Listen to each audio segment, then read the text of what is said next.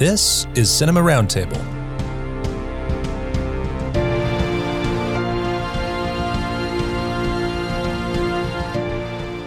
My name is Bo, and joining me today is Erica, Thank you for having me. and we also have Jared. I am here. And uh, this is kind of a, a weird situation to be in because, you know, usually you'd be listening to Jake in the host spot, uh, but Jake has just had a very big life event um, Him- him alongside and Lexi. yeah. And uh, they've just had their first child. And so, congratulations to them. We're very happy for them. Uh, they are all happy and well. Um, and so, they'll both be taking a break uh, from the podcast for a while. And so, I'm stepping in as an alternate. and uh, we're going to be reviewing uh, a couple of films that, you know, are, have kind of been on people's radars here and there. Uh, you know, kind of popular. It is uh, Barbie and Oppenheimer. We're doing the Barbenheimer uh, review. And so these are two huge films, actually. Everybody's talking about this phenomenon. It was huge over these past few months, people talking about going to these two movies. And we've all seen both movies. And so instead of the standard formula of, hey, what have you been watching? I've been watching this. Hey, what have you been watching? We're just going to review these two films, uh, the three of us. So that'll be kind of fun. So um, I guess before we get into it, I am curious about how you have absorbed the phenomenon of Barbenheimer. Is this something you both were really looking forward to uh, for months leading up to the event? Mm, yeah, you know, and and first of all, Bo, do appreciate you lending your uh, very smooth broadcaster vocals to uh, to the podcast here and leading us off. That's that's quite nice. But uh, I would say, yeah, in regards to the Barbenheimer phenomenon, like with Nolan, he's kind of got like a lifetime pass for me. You know, I'm in the bag no matter what. So as soon as I knew Oppenheimer was his next film, I just kind of avoided most marketing materials. I did watch like the the teaser trailer, and that was about it. And otherwise, I'm like, yeah, I'm good, and you know, no no need to further market to me. With Barbie, that was extremely interesting, just because you know, on the face of it, it just probably shouldn't work you know, other than Mhm. looking like just a huge old, you know, cash grab sort of a thing. But dealing with Greta Gerwig, uh, a phenomenal talent, and her partner Noah Baumbach, you know, riding beside her on this one, it's like it, it was hard not to pay attention to it. And the first trailer really, you know, kind of like sold me on the idea. So I, yeah, I was eagerly anticipating. As far as like, uh, you know, the supposed showdown or anything goes, you know, I didn't didn't really care. I was just happy to have like, you know, what seemed like two interesting, hopefully good movies, you know, in the theaters. And as far as us uh, you know, tossing aside what we had previously seen, I feel like that's very indicative of previous films like Mission Impossible Dead Reckoning, where that was what I had immediately seen prior to these two films, and just everybody else has just tossed it aside, which which is sad because I'm a huge Mission Impossible guy. But Yeah. anyways, Crowded yeah, summer, for sure. it is, yeah. Which Mhm. you know, it's nice to get back to that a little bit. Yeah. Oh yeah. Erica, thoughts Man, on so this? yeah, I didn't know about the the Barbenheimer phenomenon until one of you guys used that term in our group text when we were planning the episode. So then I looked up that term. It's like there are T-shirts, there are all these blogs about people planning their whole day around seeing both films and doing What a day. cosplay. And Yeah. I, I thought there's no way I'm seeing both of these films in one day. Not only because there's a combined runtime of five hours, but also the tone is going to be wildly different. One Um, definitely seems more suited to chase the other with.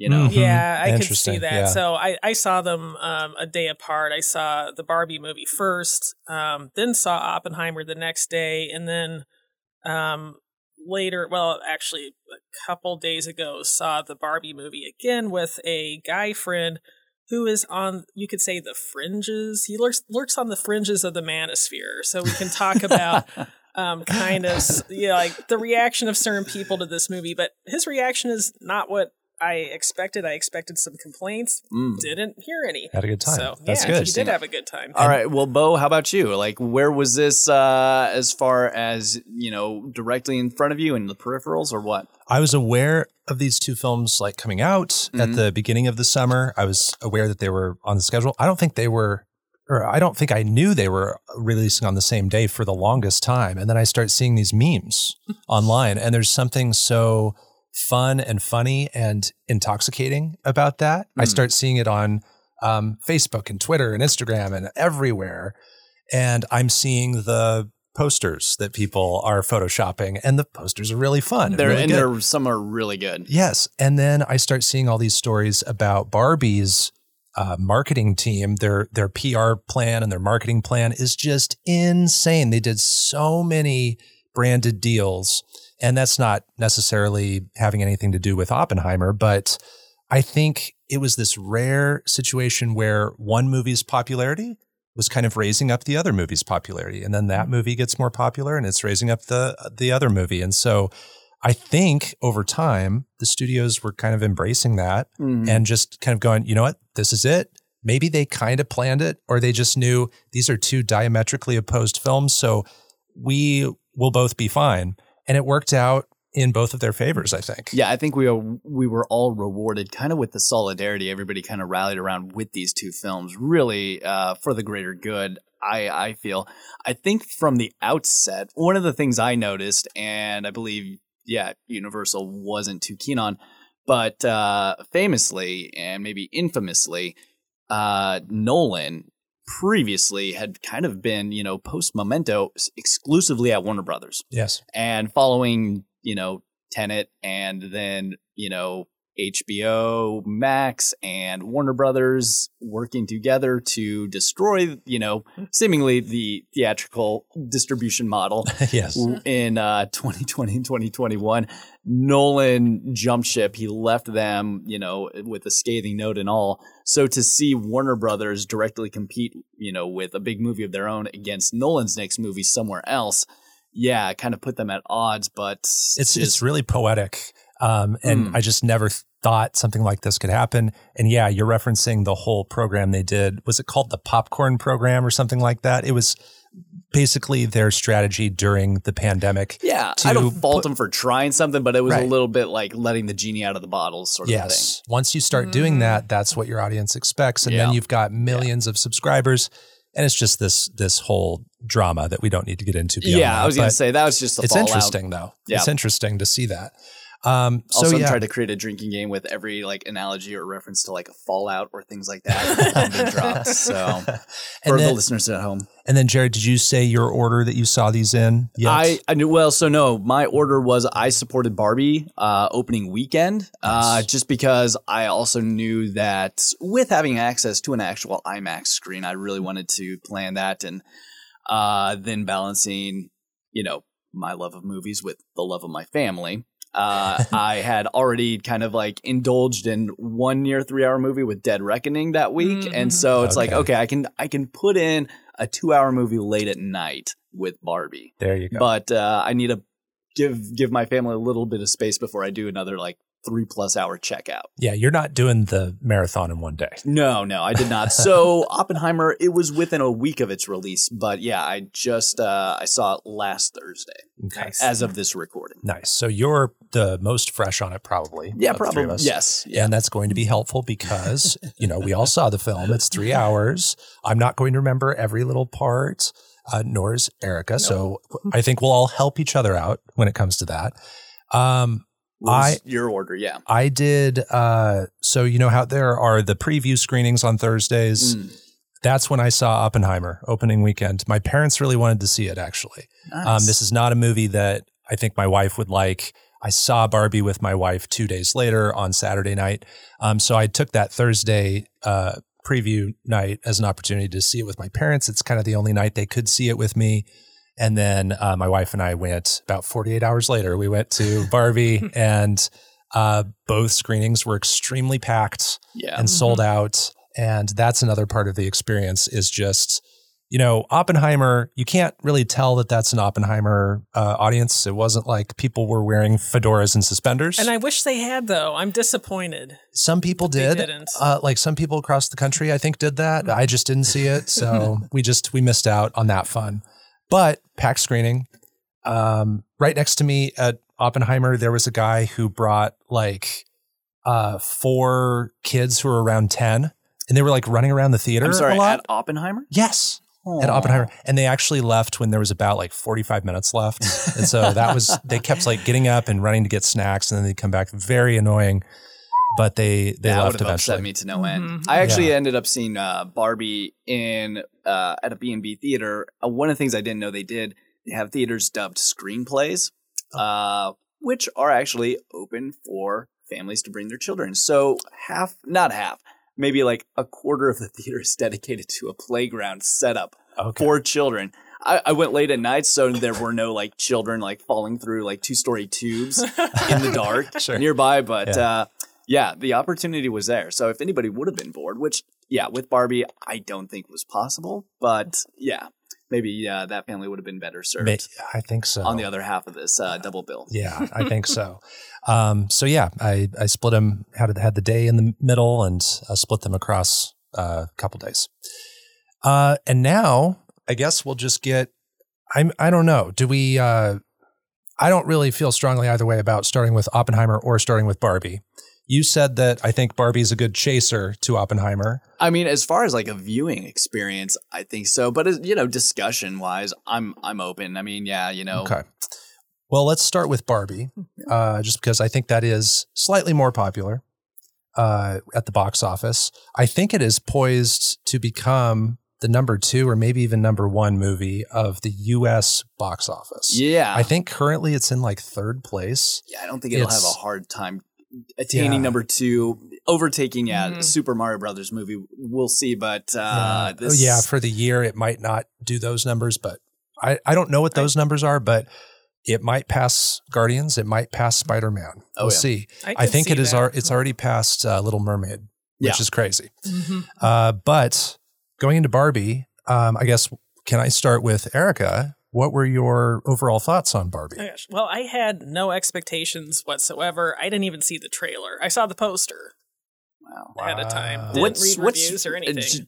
J- just to just to quiz you and grill you, since you are the lone female voice, what's your history with Barbie? Is there? I, I, actually had a ton of Barbie dolls as a kid. I was really hoping for this answer. Nice. You know, Yeah, Yeah. I did not have any Kens, so which fits into this theme that Ken is kind of so superfluous. no Kens, He's, certainly like, no optional. Allens. Definitely did not Yeah. have Allen. I had an Allen growing up. That's it. Oh, no, okay, I did not. okay, okay. I was gonna say, wow, that's like actually. I would didn't know really about collectible. Allen until I saw this movie.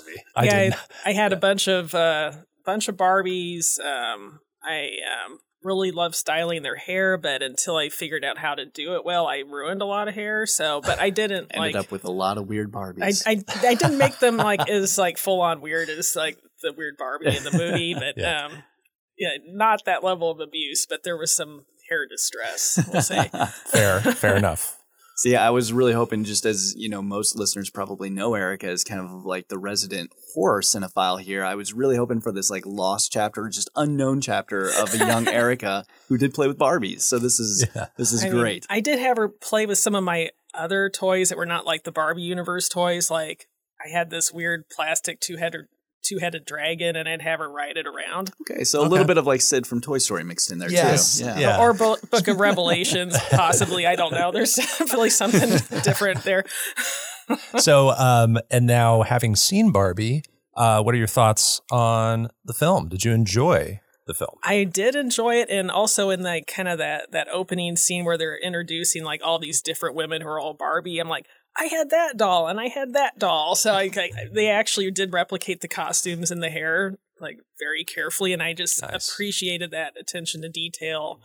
Um, the set designs uh, for Barbie Land were amazing, and uh, after seeing the movie, then I looked into some other materials and reviews and things like that. But there was a YouTube video from I think Architectural Digest, but they talked about the whole process of building these sets and um, choosing the color palette and all these different shades of pink they worked with. And depleting the world's supply of pink. Yeah. Mhm. right. Yeah.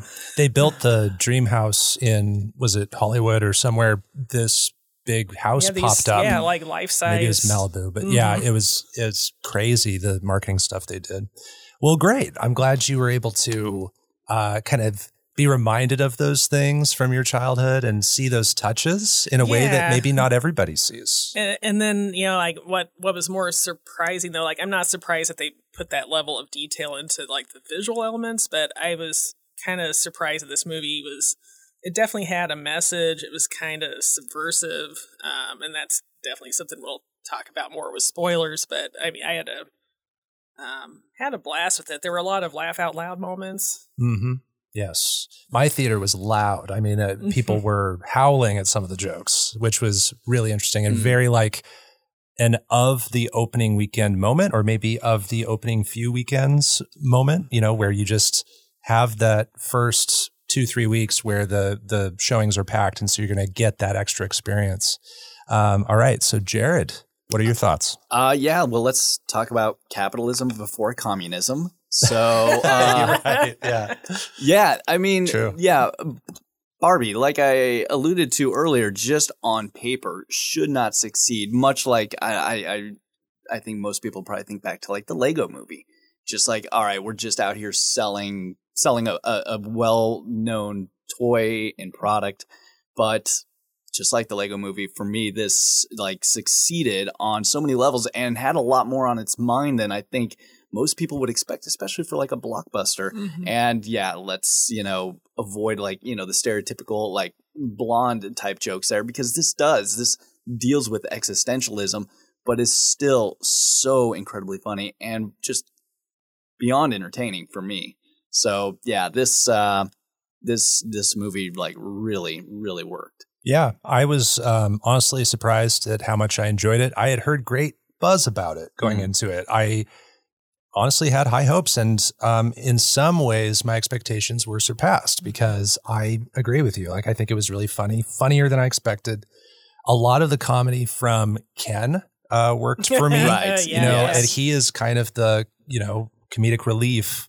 Um, he also has a lot of heart in the film, but that is where I was finding that aspect of enjoyment, that laughter, and that's where a lot of laughter from people around me was coming as well. Yeah, I think it was uh, in 2016. Ryan Gosling kind of had the doubleheader of uh, The Nice Guys and La La Land, where uh, I just I was floored by both, but especially The Nice Guys with just how funny I felt he Mhm. was. Yeah, And you know, here we are with him, you know, kind of like reemerging in a way, and I'm just like he, he just hasn't lost a step. But uh, yeah. I'm convinced he can do any role now. yeah, Um, I think I was already convinced of that from a while back, but I just watched. I mean, uh, Beach is at the top of his resume, so can do that. yeah, always lead with that.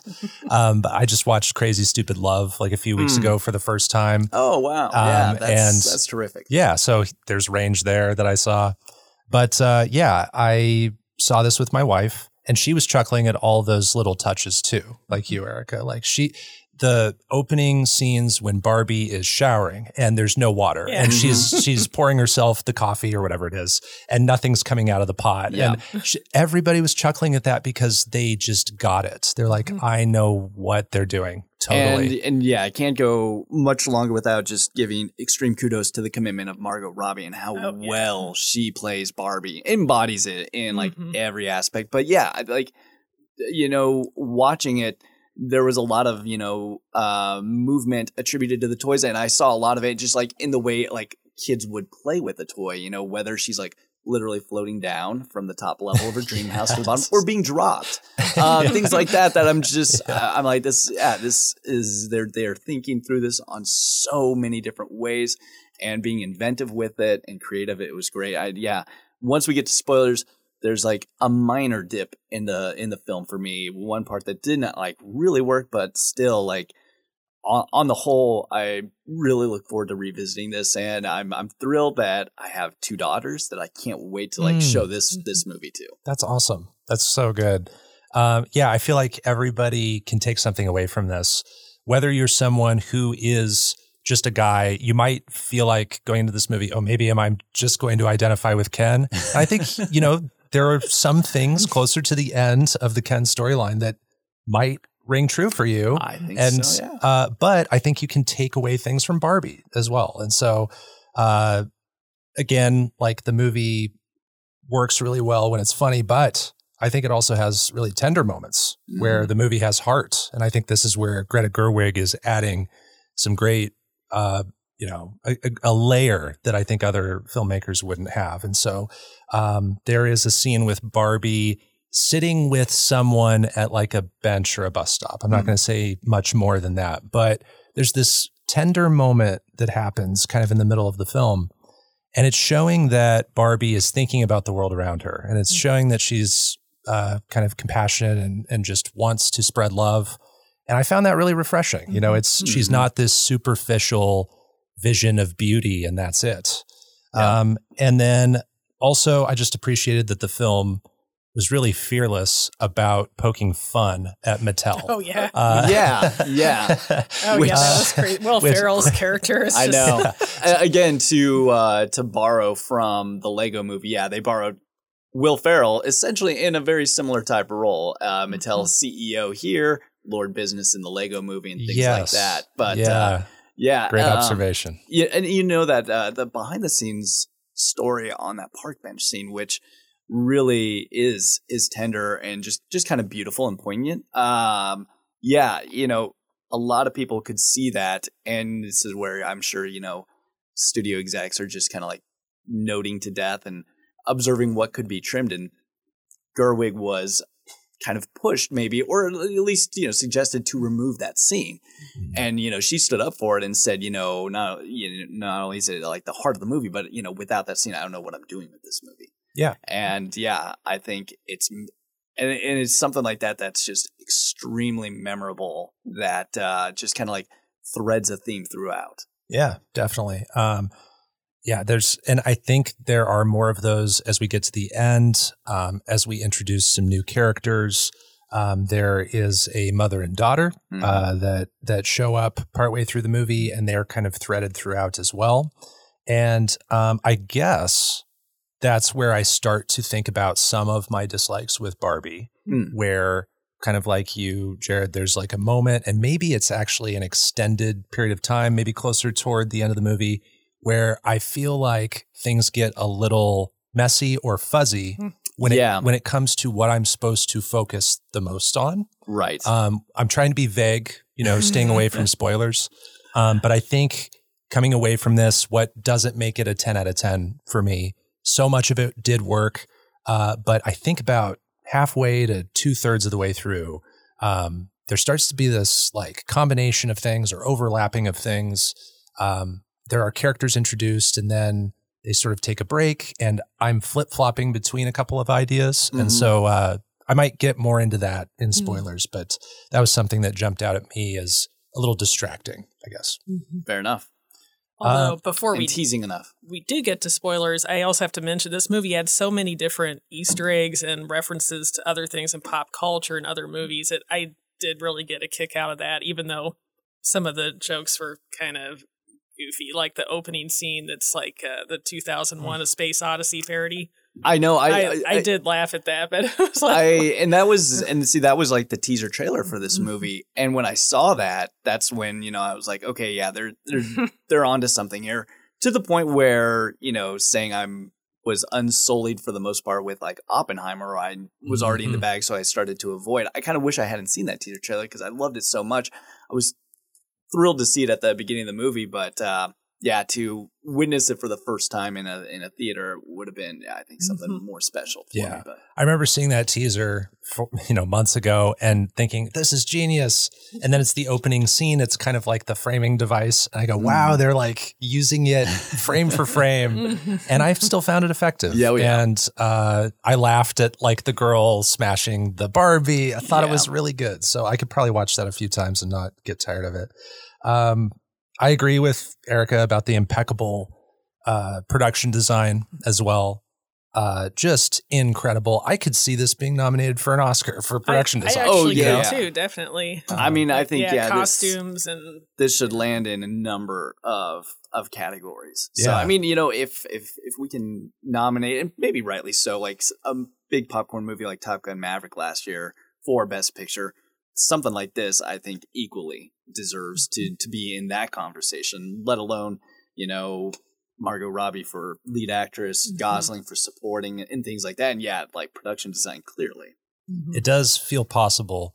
Um, does do either of you have any other like praises or critiques? You know, I just overall is I I know just know when a movie's gonna kind of like stay with me and be fun to talk about because I remember coming home and just describing it to my wife and just some of the things that were happening throughout like such great ideas weird barbie for one when Oh, i yeah. started talking about weird barbie uh like my wife perfectly understood yeah because you know we're starting to accumulate some weird dolls in our house right now too Sure. but we start just like laughing at that mere concept and it's executed perfectly and played perfectly by kate mckinnon Mhm. also when i told her about you know um the discovery of one character's um I, it's hard not to like go into spoiler territory here but as far as like one character discovering how the uh, uh, the world operates in another way Mhm. in a particular word both Oh. uh, both her and I just started laughing and uh, so to be able to describe something in a film and to be laughing about it to get somebody who hasn't seen it laughing about it I think just you know speaks to how successful it is Yeah, Definitely. Uh, anything else? Um, you know, like I my rather minor critique is definitely more of a spoiler discussion. Mm. Okay.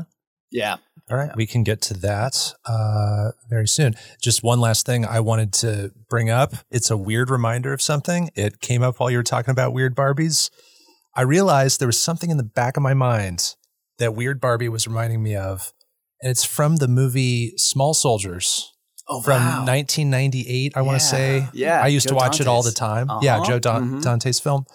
And that one had the Barbie uh, knockoffs. They were called Gwendy dolls.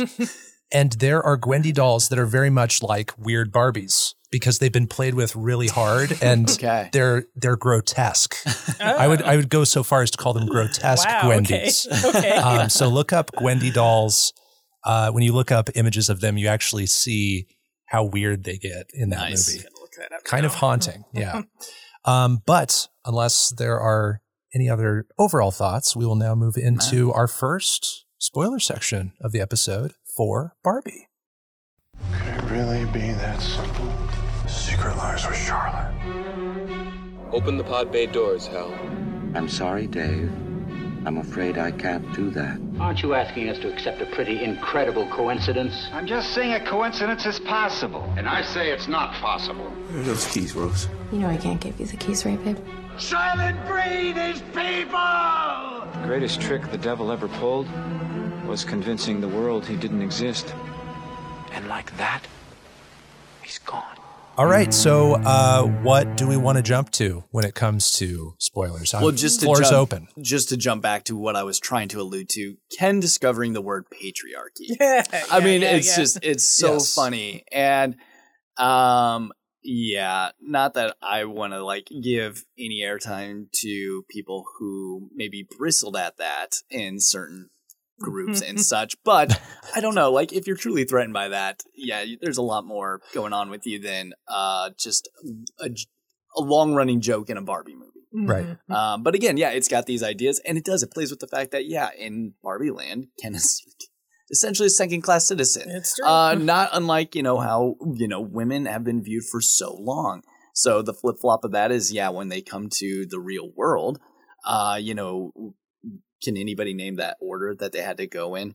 Like Oh. by, Not the by whole thing. It's plane, like by, it's There's by the water, by roller, yeah. like tandem bike, Yeah. rollerblading. I'm trying to think of There's it, but I think I'm there's- thinking of the sequence where they go backwards. I So I'm getting it mixed They- up. Yeah. Anyways, so once they land in the real world and Ken realizes men's place in the real world, it, it sends him off down his own path and journey, which uh, leads to a tremendous third act. But, anyways, that uh, I just wanted to clear that up. It's a great character moment of showing his naivete Mhm. Mm. and just discovering so- like be, like he's being born. I, I I feel like that's the direction he was given when they gonna shot that Yeah. scene. Uh, like you're being born as a patriarchal, loving man in this moment. Yeah, it's it's his own sequence of nearly Dawn of Man, like 2001 at the beginning. Yeah, it is, But- right. and uh, it's a great montage of just seeing all these bros doing the fist bump, like "Great workout, man!" And then there's like a business meeting, and the woman gets pushed out, and he yep. is just, you know, j- jaw dropped, wide open, uh, or wide eyed, and it. I laughed so hard when they reunite. It's Barbie and Ken. Mm. Like, you know, Ken, I have something to tell you. He's like, I just discovered something. Okay, let's say at the same time men rule the world. it's just so, oh my God. And I'm obviously laughing at it, right? Yeah. Because mm-hmm. it's just so ridiculous uh, what he's doing. Yep. I also love how he thinks that patriarchy is a system where men and horses rule everything. Yes. yeah. Just one skewed perception about that really takes it down this direction. Um, and then we see that manifest more later. We take a break from that mm-hmm. idea uh, Ken drops out of the movie for a bit, mm. and then when Barbie comes back, things have changed.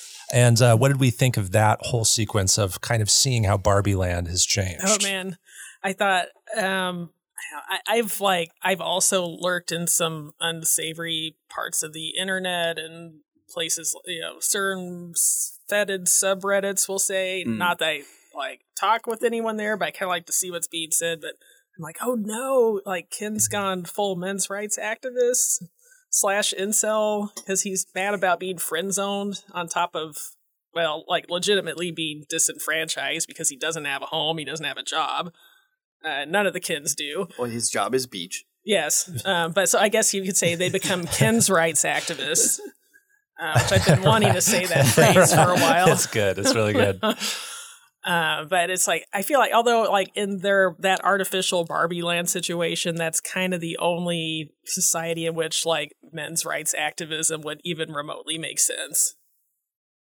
Um, um, yeah, there's there's that criticism uh, that I just don't think is uh, doesn't really stand on any ground of that this movie is unkind toward men or paints men in that kind of light.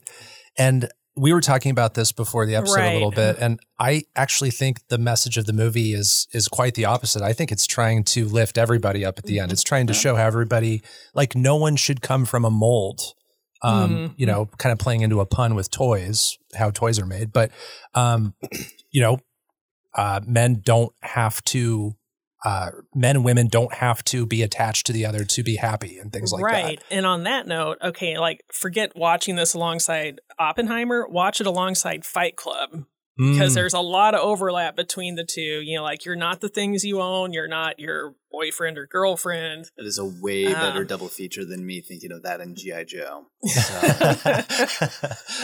Um, and, and there's like both movies have a lot of commentary about toxic masculinity, masculinity. So it's like, mm-hmm. I think, yeah, this could be like the double feature we all really need. Although there are definitely some connections between Barbie and Oppenheimer that we can get into, although it's maybe not in good taste, but it's possible to find connections. Yeah. No. Um, what are some yeah. expanded thoughts on that? On the connection between yeah, the two? Yeah. Okay. So um, Barbie was. Uh, Barbie movie based on a product that was first manufactured in Japan and became extremely popular in the United States. Oppenheimer is about something manufactured in the United States that became popular on Japan. yeah. There's that. Wow. Um, and I also read something about someone involved with the development of the atomic bomb who also then went on to design, like more from the engineering standpoint, like how Barbie is put together, how her like different joints are, you know, hmm. molded and things like that. Mm-hmm. So there's like that's another weird connection and I don't remember the guy's name offhand, but it's there are some like odd real life connections. yeah. Yeah, a little bit. For sure. It's yeah, it's it's kind of morbid when you start thinking about it uh, for more than a few minutes. But yeah, I, you can find a connection with a lot of those things. Um, Maybe but, that's really what triggered Barbie's thoughts of death suddenly yes. at the beginning of that movie. Yeah, the the real life people playing with her were also watching Oppenheimer at that moment, and they it was precisely the scene. I won't even get yeah, into yeah. that. Yeah, I won't. Yeah, spoilers say, for real life, like, but yeah. a, a super cut of like that line of dialogue just cutting to the end shot of Oppenheimer. I, yeah, I think like some AI program put together a fusion of um, like the Barbie and Oppenheimer and Oppenheimer trailers in a way that actually made sense and it was kind of creepy and it I made it look like Barbie Weird. was working on Oh, the A bomb and stuff. Oh yeah, it's there, it's odd. I want to see that. If you find that, uh, yeah, I'll have to it. find that again. Uh, well, Beau, for you, uh, going back to kind of like maybe what wasn't working so well for you uh, in Barbie, do you want to? Yeah. So I think a lot of it hinges on they introduce America Ferrera's character Mhm. and her daughter. I'm sorry, I don't have the daughter Uh, a- the actress's name. the character's name was Sasha. Sasha. something Greenblatt. Uh, hold on, I think I've got it. Ariana Greenblatt. There you go. Um, so they introduce uh, this mother named Gloria and her daughter Sasha. And that's the moment where I thought, oh, okay, here is the new heart of the movie. Like we're Mhm. following Barbie and we find out that these are sort of the real people who are having these thoughts and they're kind of extending, they're, they're being transported back and changing the world of Barbie land. This is where it's coming from. Now, this is going to be the heart of the film. And I just feel like these characters were uh, put off to the side uh, after after about maybe 20 minutes of really good agency and importance. They then kind of took a back seat to all this other stuff happening. And I get that they want to wrap up the Ken stuff. They have this new conflict back in Barbie land. But what it ends up feeling like overall for me is that it feels like Greta Gerwig knows that she is only going to make one Barbie film, maybe, and she's like squeezing in all this stuff uh, into the plot. And so that's why the third act just started to feel overstuffed Hmm. and unfocused. Do you share that opinion? Do you see where I'm coming from? I definitely kind of see where you're coming from as far as like those characters are concerned. I think you know America Ferrera still gets some some great moments. Uh, obviously, you know her view of women in the real world Mhm. uh, to be able to kind of like um, bring back all the Barbies who remained in Barbie Land after Barbie left. So like Issa Rae and uh, so many uh, others. You know, they were they were kind of like put under the spell of Ken and all the other Kens and the discovery of patriarchy, and so they had to get like snapped out of it. And so America Ferrera has this uh, this speech that she just starts rattling off like just like all the contradictions and double standards that women face in a day to day life, brings them back to like their you know original thinking and things like that. So I think America Ferrera, yeah, she's given a little bit more to do. The the daughter Sasha, like she gets a kind of a tremendous moment when Barbie comes face to face with her in a school cafeteria, and she Oh, just yeah. Oh, yeah. decimates her. Yeah. So she gets this kind of like one great moment, and then maybe aside from you, you know seeing her like kind of mom start to succeed because you know you want to see kind of like that relationship repaired. uh, It just doesn't seem uh, like she's more than just a catalyst for her mom in a way. So it doesn't get kind of like all those moments. And yes, in a movie that's doing so much, um, yeah, I they I would agree they get a little bit of short shrift. It feels Mhm. like the daughter specifically might be there to just help create a connection of Gloria back to Gloria's own childhood, Right. almost like Maybe, to yeah, show yeah. that she can remember back to when she was that age. It feels like that is the function Right. of that character, and so maybe a lot of my problem just rests with those two characters. Just rests with um, the with Sasha. And I think yeah, the only so so where the movie dipped a little bit for me was such a great realization and understanding of like Barbie Land, and then you know they travel over to the real world where I, I guess I just expected it to be more of like the real world. Um, and to some effects and to some instances it is. It's still it's still a bit heightened, but especially with the introduction of like Mattel and the execs there, for me, like they're still kind of playing by like Barbie Land rules or the way they were acting in like hyperbole. So I was just a little cartoonish. So yeah. there, there, I was just like, well, this doesn't seem too different. But thing is, when you have game players like Will Ferrell and everything, it's easy enough to go along for the ride, and I Mhm. did, and is still you know fairly entertaining. But yeah, just just as far as like kind of you know uh, where it all went, th- that section just kind of like came down a bit for me just because I felt like yeah they maybe like lost the handle a bit before the just kind of like getting to the third act which has just uh yeah aside you know along with America for speech the use of Matchbox 20's push was, oh man, uh, that was was wow. Yeah, I yeah. mean, wanna just push you around. exactly. I mean, it's just like this, this anthem for men uh, to see this campfire scene with Ken's across the beach playing this, playing it at their Barbies. Yeah. Um, One of them's at the drum kit. yes, it's just it's, it's, it was it was hilarious, and then we get a full on like musical number of like the Ken showdown. Yeah, the the Ken musical number is probably one of my favorite scenes in the whole movie. It was Yeah. Yes. very catchy song, just hilarious, uh, great choreography. Yeah, I, I loved that was just so impressive just with like yeah, the choreography, the number of people on screen. Preceding that, we've got the fight, right? That's the Mhm. Ken fight right before that. Um, just genius. You don't think a fight is going to go in that direction, Mhm. and then it does. um, I going back to the executives, I was a little distracted with just yeah, they go to Barbie Land. Um, I agree. Like looking back now, it is kind of strange that they behaved that way in the real world. I guess it didn't bother me in the moment, but that that makes sense. Um, but then they go to Barbie Land, and Will Ferrell and all of his you know executive guys they kind of just disappear, and then they show up at the end, and they're like, "Oh, hey, we're in the movie still." Right. Um, that I guess that's where another thing felt like it was maybe missing, or just they just had to figure out a way to wrap it up somehow. yeah, there, Yeah. it was so crowded that they had to wrap up all this stuff, Or- and or we we're just gonna- yeah, maybe we'll see some deleted scenes when it comes out on Yeah. Blu-ray. And that's the kind of thing where just adding one more scene with them can sometimes just add the context you need um, so that it doesn't feel like they're hiding in a bush somewhere and then they pop out. Um, that's kind of the effect that that gave me. yeah. So Erica, what what were some other criticisms you had? Well, I mean, my my one criticism is like more ideological, which I mean, I'm a little surprised. I would say this. I I am super feminist. Um, and I I saw the second time I saw this, it was with a, a guy friend who, like I said, is kind of likes to hang out on the edge of the manosphere, but he's not like totally pilled like with Mhm. MRA stuff.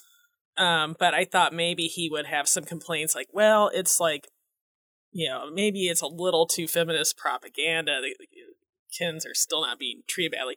At the end, I was still feeling bad for the Kins because it's like I I was thinking they should push for a more egalitarian society, which I mean they start to, but it's like they're still not going to give the Kins like equal power or like the same tier of jobs that the Barbies right. get. It's not It's going like to be girls' night every night. Yeah, but a lot of the time, and also it's like, oh, you can't be on the Supreme Court, but we'll give you some like lower circuit court, you know, positions, that kind of things. I thought, well, I get there. I also get there, like trying to say it's sort of like the opposite of the real world, where like, Mhm, well, sure. women haven't like fully Right. achieved equality, even though we are further along. It's than we less than equal, but it's like that But ratio just yeah. flipped now. right. But I, I kind of thought, well, just shouldn't, shouldn't the message be more like, well, we're going to strive to make it equal, you Hmm. know, at, at least in the future, like gradually bring it that way. But it's like, haha, you're still like lower tier It, kin, it you did know, whatever. feel a little dismissive, I guess. yeah, I didn't- yeah. So I mean, didn't that was my that only, moment, but yeah. uh, like my only complaint. Interestingly, like the guy I saw it with, like he wasn't offended by any of it. He laughed out loud through the movie. He wasn't. Mm-hmm.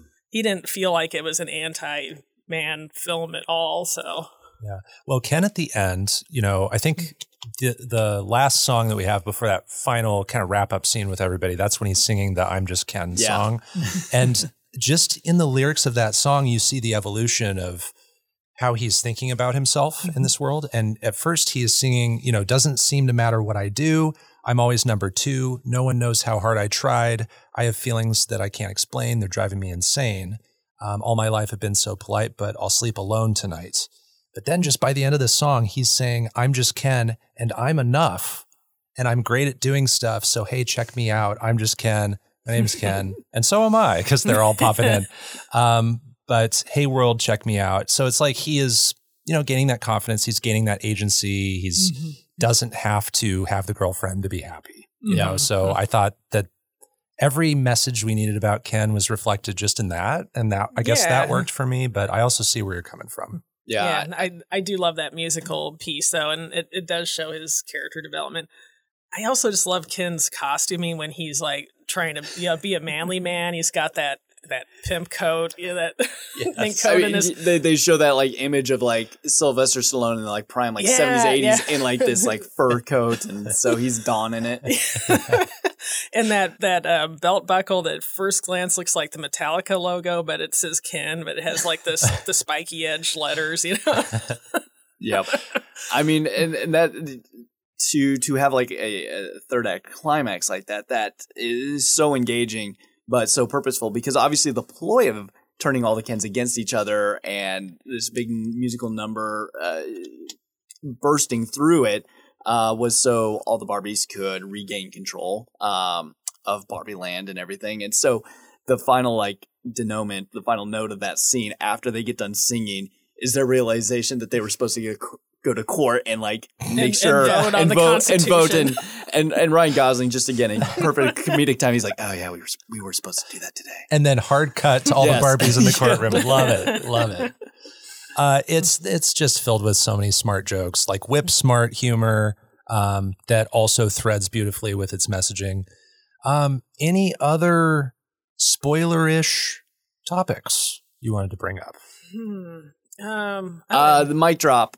Uh, the final final line of the movie is a total mic drop. Oh, yes. I mean, holy smokes! As far as Yeah. So tell us what happens Oh, at the yeah, end yeah. with Barbie. oh man, and, and was so again and again and you know what maybe i'm gonna let erica uh, tell the joke but uh, going back to my slight issues as far as like how these worlds work barbie ultimately is able to just become a human because as ruth the creative barbie tells her uh, played by Rhea perlman in the movie she's always had the ability to i don't I again, this movie is so fun. You just kind of go along with it. you don't necessarily like- uh, need to understand the logic. But anyways, I'll set it up uh, that Barbie does, in fact, go into the real world to become, become a woman, and she's traveling in a car with America Ferrera and her and her daughter. And so, yeah, go ahead, Erica. Yeah, so she um, gets into an office, gives the receptionist her name, and the receptionist is like, What are you here for today? She's like, I am here to see my gynecologist. And she's just super excited about it. And- Credits. yeah, and then the credits. And it's like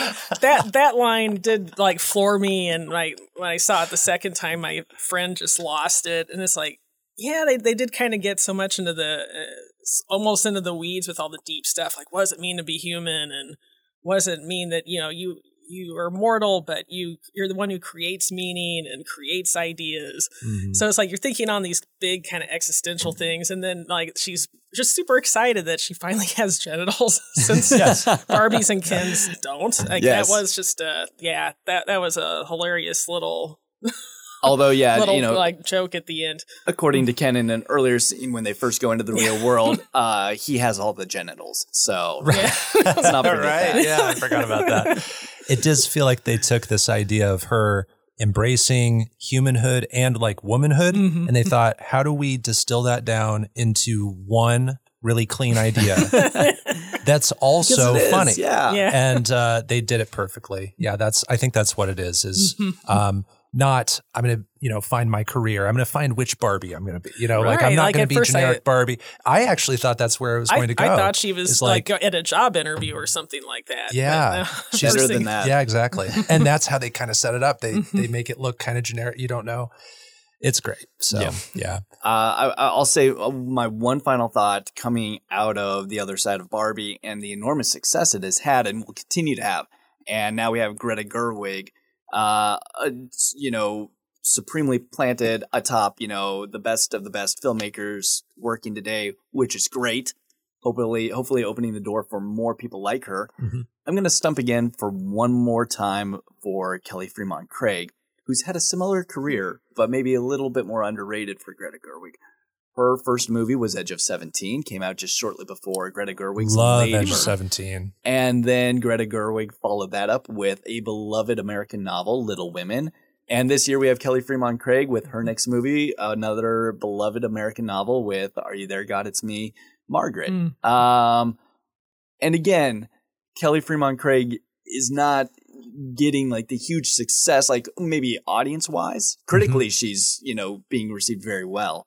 But it's like, okay, I really want Kelly Fremon Craig to still be able to do more movies. And it's like, okay, she may not get Barbie. let's give her like Polly Pocket, let's give her Yeah. Shopkins, whatever. We know Polly Pocket's coming. So let's just yeah.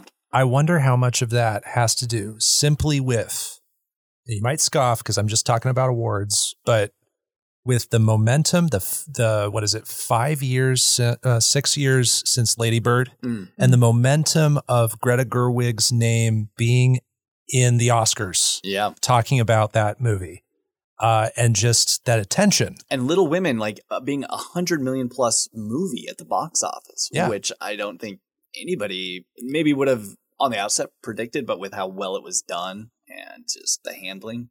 Uh, and I I've heard maybe you can uh, let me know if I'm mistaken, but I've heard that Greta Gerwig's next project or projects is for Netflix, yeah. and it's for the Hmm. Narnia films. Chronicles Oh, of I Narnia. did hear I- about yeah, that, I'm conflicted on that front. Okay. I really am. Oh yeah. So I wonder, since Kelly Fremon Craig seems to kind of always line up the releases accidentally, I wonder what the parallel will be I don't there, know. or I That's, don't know. Yeah, I I did love the Narnia books as a kid. So Yeah, I we're going through them with with our kids it. right now. Mhm. Yeah. There's great lore in those. And Mhm. I liked moments from some of the first films they made in the mid 2000s. Yeah. Yeah, Um, we got we got three of them. Okay, with the movies, but I didn't feel like the movies quite captured the Nah, books for me. yeah. I always loved The Magician's Nephew, and I they haven't that adapted one. that one They yet. need to. Um, Sadly, the movies only made it through the amount of books that I read as a child. okay. So I, yeah, I, I did Lion Witch in the Wardrobe, I did Prince Caspian, and I did Voyage of the Dawn Oh, man. uh, Treader. okay. Uh, if some if anyone adapts the last battle, they're going to be traumatized kids. oh, Like, jeez. Yeah. that's a rough one. Everyone's dead. I think, yeah, that, that one's violence. The Magician's Nephew, I think, chronologically is the It's the first, first one. yeah, one. and the, Mhm. the set of books we got for our kids actually puts them chronologically That's as how well, you- even nice. though we're, we're we still start with Lion Witch in the Well, that one's only like the second or third, I want to say. yeah, it's not too yeah. far out of Okay. order. Cool. Well, uh, then if it's okay, we can move on. We can do a hard left turn into Oppenheimer. land. Literally a left into From blondes to bombs. yes. Let's all uh, get on the bus to Los Santos and uh, Wait, Los Santos or Los Alamos? or Los Alamos. Yeah. Thank you. Yes. Um, so Oppenheimer. We've talked about seeing these two movies. Uh, this is, uh, you know what? I, I'll kind of start with my overall thoughts. I thought Oppenheimer was fatiguing. this movie is three hours It's long. only Mm. three hours. Uh, only three hours. And you know what? Each and every year, we're seeing more of these three hour movies. Mhm. And uh, especially like these last two years, there's just so many. Uh, And this is like another- a, a common discussion It my is, wife and and I have. Like she will often just look at me. She's like, "Our movies just getting longer." I'm like, They "Ah, are. You know, the '90s we still had things like Titanic and you know into the 2000s with Pearl Harbor, but yeah, um, it is. So you know, with with kids, anytime I see like a runtime of 100 minutes or less, I'm like, I don't care if it's good or bad. You probably got me because Yeah. I can give you that time. Mm. Um, but I will say this is one of the ones where I didn't really feel the time passing. Mm. Um, I think it's because it is just so dense with engaging dialog Mhm, That's mhm. really the heart of this movie is people talking. And I thought it was really epic, even though it's really mostly about people talking. Yeah. And I think Mhm. that's an incredible feat. And I'm like you, where I w- will watch any Christopher Nolan movie. You know, I love all of his films. I've seen all of his films.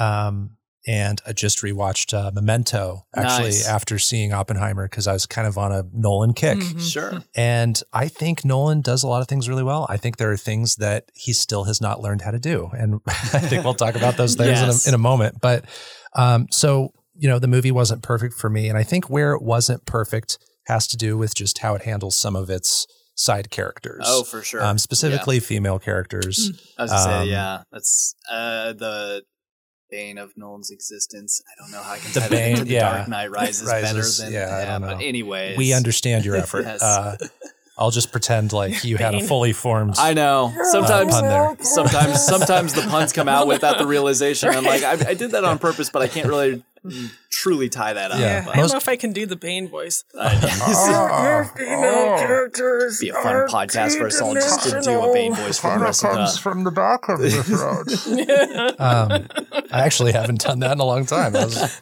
uh, but uh, yeah, the female characters are a little problematic in this movie.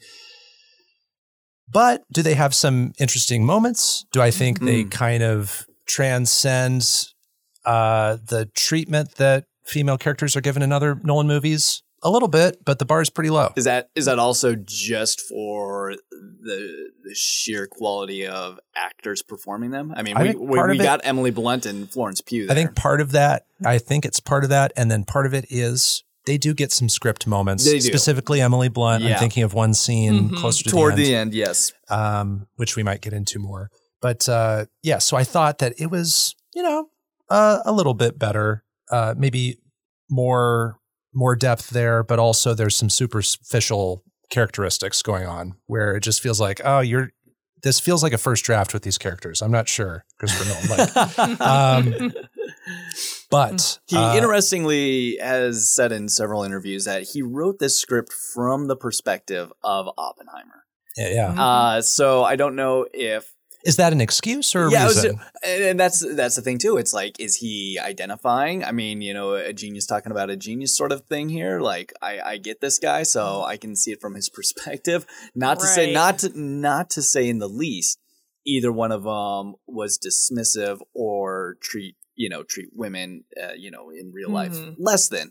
I mean, Christopher Nolan, eh, you know, his partner, his producing partner and life partner, Emma Thomas, Mhm. is behind him 100 percent with all Sure. his movies. But yeah, And Um, I mean, not. I mean, some people just aren't good at really like writing, you know, other genders. yeah, So I yeah, think that can that's be part that's of it. just it. And also, I have not read the book that Oppenheimer is based on, American Prometheus. I Mhm. don't know how the book handles uh, the, you know, the depictions of those, how those women were in real life, how close it was, if it, Right. you know, fleshes them out more, if it's really just more focused on him. So I, that that'd be another thing I guess I'd consider with this adaptation is like, what's the source material? Yes. Right. That's a great call out, Erica. Like I'm in the same boat. I have not read that book. I'm just for everybody's context, I'm coming into this movie, you know, with just little surface knowledge of who Oppenheimer was, Same. about the Yes. the Manhattan Project. It's something I feel like I never really studied in school and I never did any extracurricular learning Sure. on my own Mhm. uh, of this. I didn't even know it involved this many scientists. I assumed it was more than like a handful of scientists, but I didn't know they built this town. I didn't know about Los Alamos. Yeah. And so uh, it was kind of educational too. So I'll give it that. Um, another dislike I think I would point out is just that I think the first half hour of this movie feels a little chaotic before we really get into the groove of Hmm. things, before we get into the groove of Oppenheimer um, meeting Strauss. I think that's like Robert Downey Jr.'s character. I Yeah. think once we meet that character, we get into the tempo that this movie is most Fascinating. comfortable in. Yeah. Um, that that's pretty much all my dislikes, though. Okay. Um, otherwise, I thought that Oppenheimer was just engrossing. Um, again, I didn't feel the time passing by. There's But, some but you great- said it was fatiguing earlier on. So what did you mean by that necessarily? fatiguing in that at the end of the film, it's three hours of people having these really intense conversations. People are shouting Oh, by for the end. sure. So it's more of like an emotional Yeah, fatigue at, than at the end, yeah. I felt like I couldn't do Mental anything fatigue. else. Yeah. But I I think another reason why it's fatiguing is because I am paying such close attention to all these words being flung at me Right. the whole time that it's engrossing. And because it's three hours long and because it is this dense script, Mhm. uh, it just wears me out, man. it's, it's a lot of words.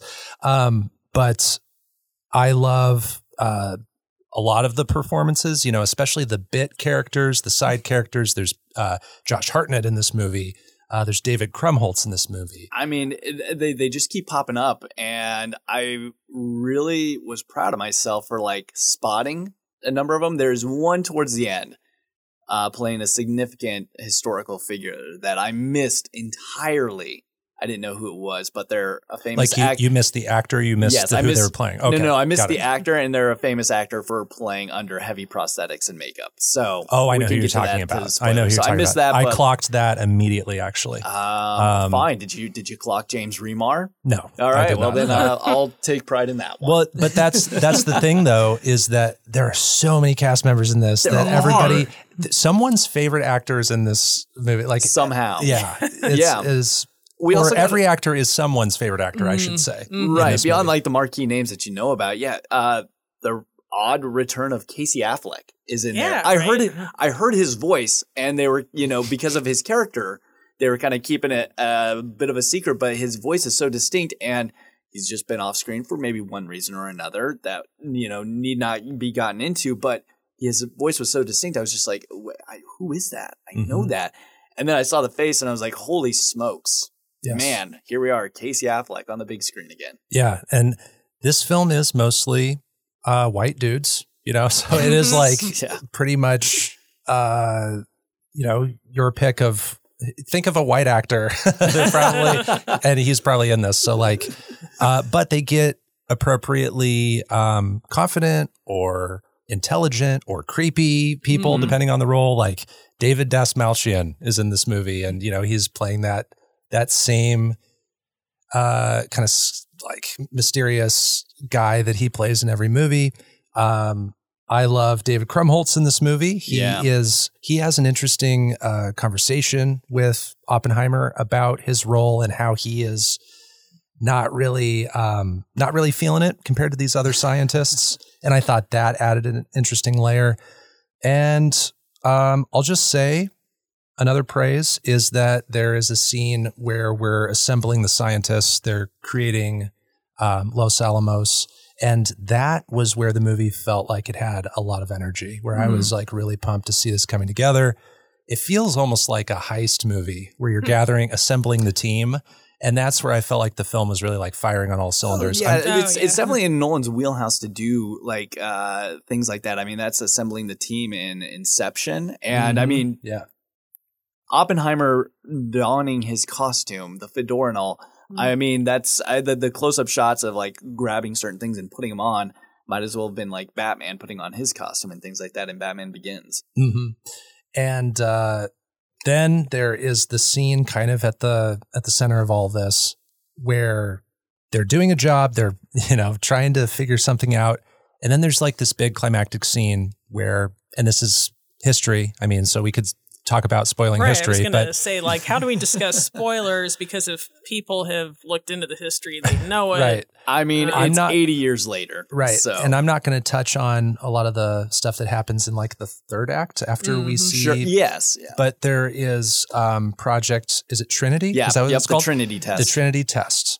And that's where um, this movie just like took my breath away. I could feel everybody in the theater around me just Mhm. like clutching. Tense. Yes. yeah, tense. Yeah, and, and also that that sort of like eleventh hour, you know, crisis of like, oh, there's like this weather thing going on, and then that also Yes. is like, you know, is the government going to have time to inform our allies that we're, you know, going to do this or you know this the, testing this new weapon and that kind of thing. So I mean, it, it was like suspenseful. Um, I really wish I could have seen this on an IMAX screen. That's one regret I have. Mm. Um, and I agree with Beau. It's like, yeah, usually I am eh, like at this microphone complaining about movies being too long and so many of our episodes, but I did not feel like it was a three hour long movie. Mhm. Yeah. It, the pacing was just perfect, I thought. And Yeah. um, Yeah. And And, and, that that was pretty much all I wanted to say, like up top. So did you want to keep going with general Um, thoughts? Well, it's just um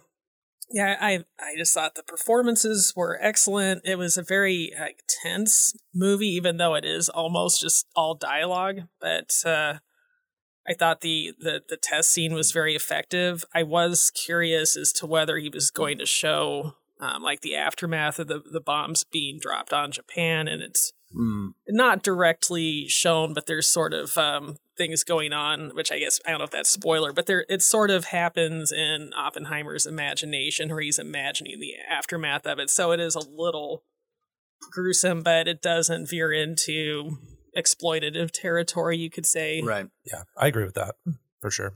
Uh, yeah, there's um I've, I saw some criticism online of like people wanting to see more of that aftermath, wanting, and it goes back to what you said, I think, Jared, where this movie is definitely like from his perspective, Mhm. and there's the moment when there are moments where he just can't quite look at the aftermath. The aftermath kind of just happens Mhm. in this movie off screen. and Yeah. you see characters reckoning with that. But you don't. You're not forced to look at it up close unless you're kind of in his mind. And so, um, I thought that was really powerful at showing perspective. You know, we get all of that agony Mhm. without actually having to see the thing that he's thinking about every moment. So that's that's a difficult balance to achieve. I think. for sure. Absolutely. And, and just based on a couple uh, reviews that I did hear, comments I heard, I thought, oh, it is going to be really gruesome because some, uh, no one spoiled it for me, but I heard people saying they were very disturbed and that there were some, that there was a gruesome scenes. I thought, oh, he's really going to go there. But it's like, I, I'm thinking they were referring to the scene that's going on in Oppenheimer's mind right Sure. after the Mhm, bombs yeah. are dropped.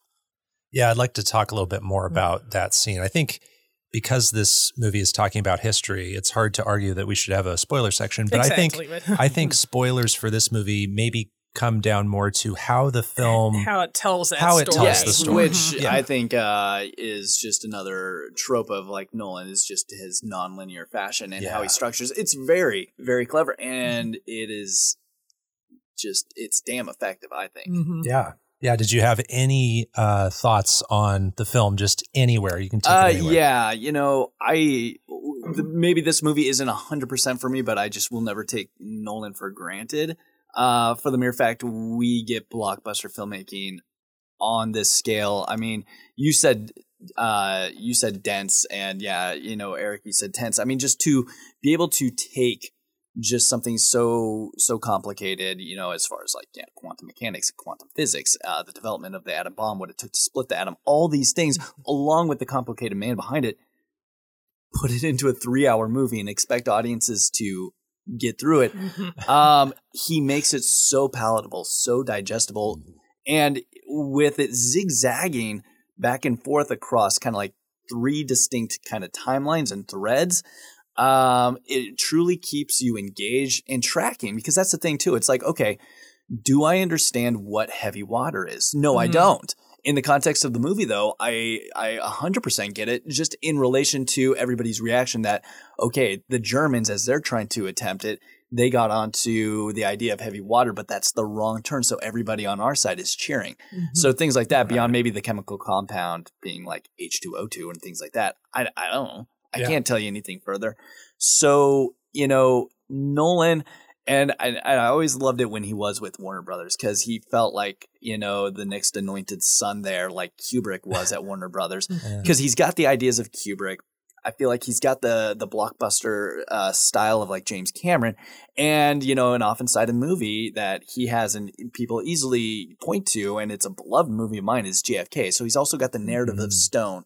So working this day and age, we've got this event filmmaker that people turn up for for a three hour R rated movie that's a biopic. I mean, just think about think about this like in lesser hands what we could have been given this this is a movie that with those stats i just gave opened to over 80 million dollars its opening weekend Yeah. you know uh, Which probably- is great compared to other Nolan films. uh, you know? that's that's Mm. true too which is a pretty big testament to Um, its success. and i just think of like an any other like kind of like traditional biopic that would have just been purely by the numbers. Maybe a cumulative gross of maybe like 20 million plus and maybe stodgy and formulaic filmmaking as as like what prevented us from being able to split the atom until like 1939 things Yeah. like that that just you know just don't move things forward. But here we've got nolan doing it on such a grand scale. And yes you know uh, you know, here comes shot number two. As far as like, you know, sometimes he's subtle, sometimes he's as subtle as an atomic bomb going off. right.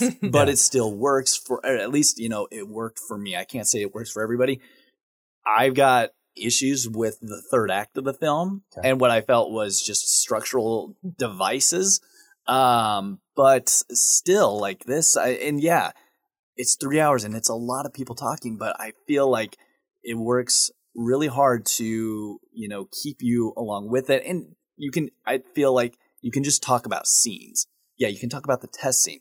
You can talk about the Apple scene. And people just Right. kind of know what you're talking about and will have thoughts on it.